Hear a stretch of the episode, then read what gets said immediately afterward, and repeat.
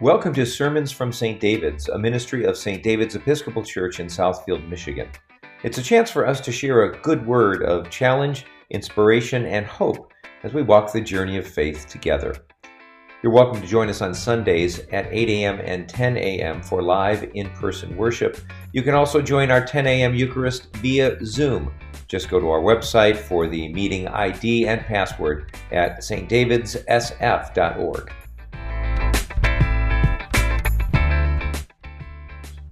Well, good morning, Holy Remnant. How are you doing? You guys should be patting yourselves on the back after snow, some of you more than once uh, in these last few days. So, welcome to St. David's. It's great to see you. I'd like to tell you a little story about a friend of mine who, when she graduated from college, went off to Europe to tour the big cities. Everybody do that. So he did. I always wanted to backpack to Europe. I never quite to achieve that. See again. That's a nice tuxedo, by the way. I would say you look great on Christmas. I, it's hard to it's hard to hide it. It's great. Um, I'm glad I'm not doing this. Anyway, so this friend of mine went touring the, the, the capitals of Europe, and she did what you normally do when you go to those capital cities, go out of churches. She went to a specific church in a specific town, uh, and it was basilica. Uh, basilica, of course, being um, getting its origins from a type of architecture, Roman architecture, that was common in the first century. And it was typically just a big rectangular box that municipal business was conducted in. And so the Christian church, growing as it did, needed more room, and so they built basilicas. And so the name of this architectural term, rather, uh, became the name synonymous with what you and I consider as a big church. And so she's she's in this big basilica and she's looking around at all the same windows, looking at all the frescoes, all the decor, smelling uh, years and centuries of incense. When all of a sudden, she hears behind her a screech. And she turns around and she sees a white barn owl. Why? What's the basilica? Something from out of Harry Potter, which before your time.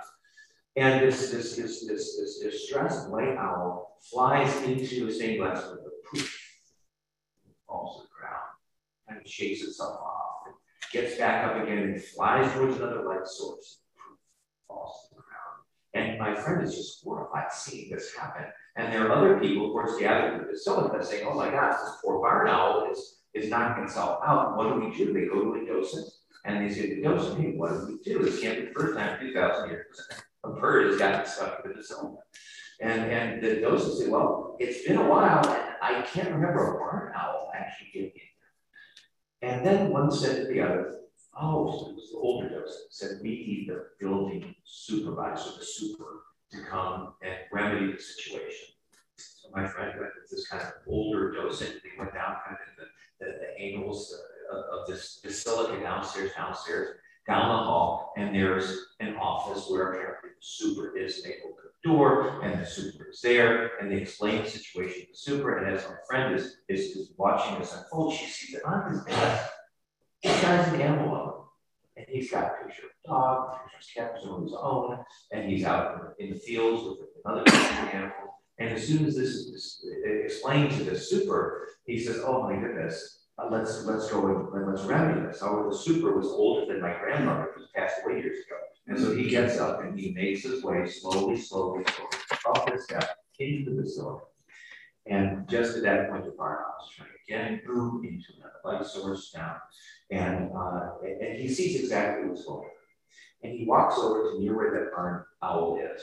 And he opens this closet that you wouldn't even know was a closet had you not been familiar with your building supervisor, right? The super opens the closet and finds this big rod and he kind of extends it. And then he reaches it up along the wall and, and, and, and finds a hook that you never would have seen unless you were looking for it. Pulls the hook, and then all of a sudden the sky. And the skylight opens and bright sunshine comes through. And love, you know, you know those old churches, even stained glass still got but this light goes, this owl shakes it up, looks up, and flies right out of that, um, of that escape hatch, if you will, for freedom and for liberty.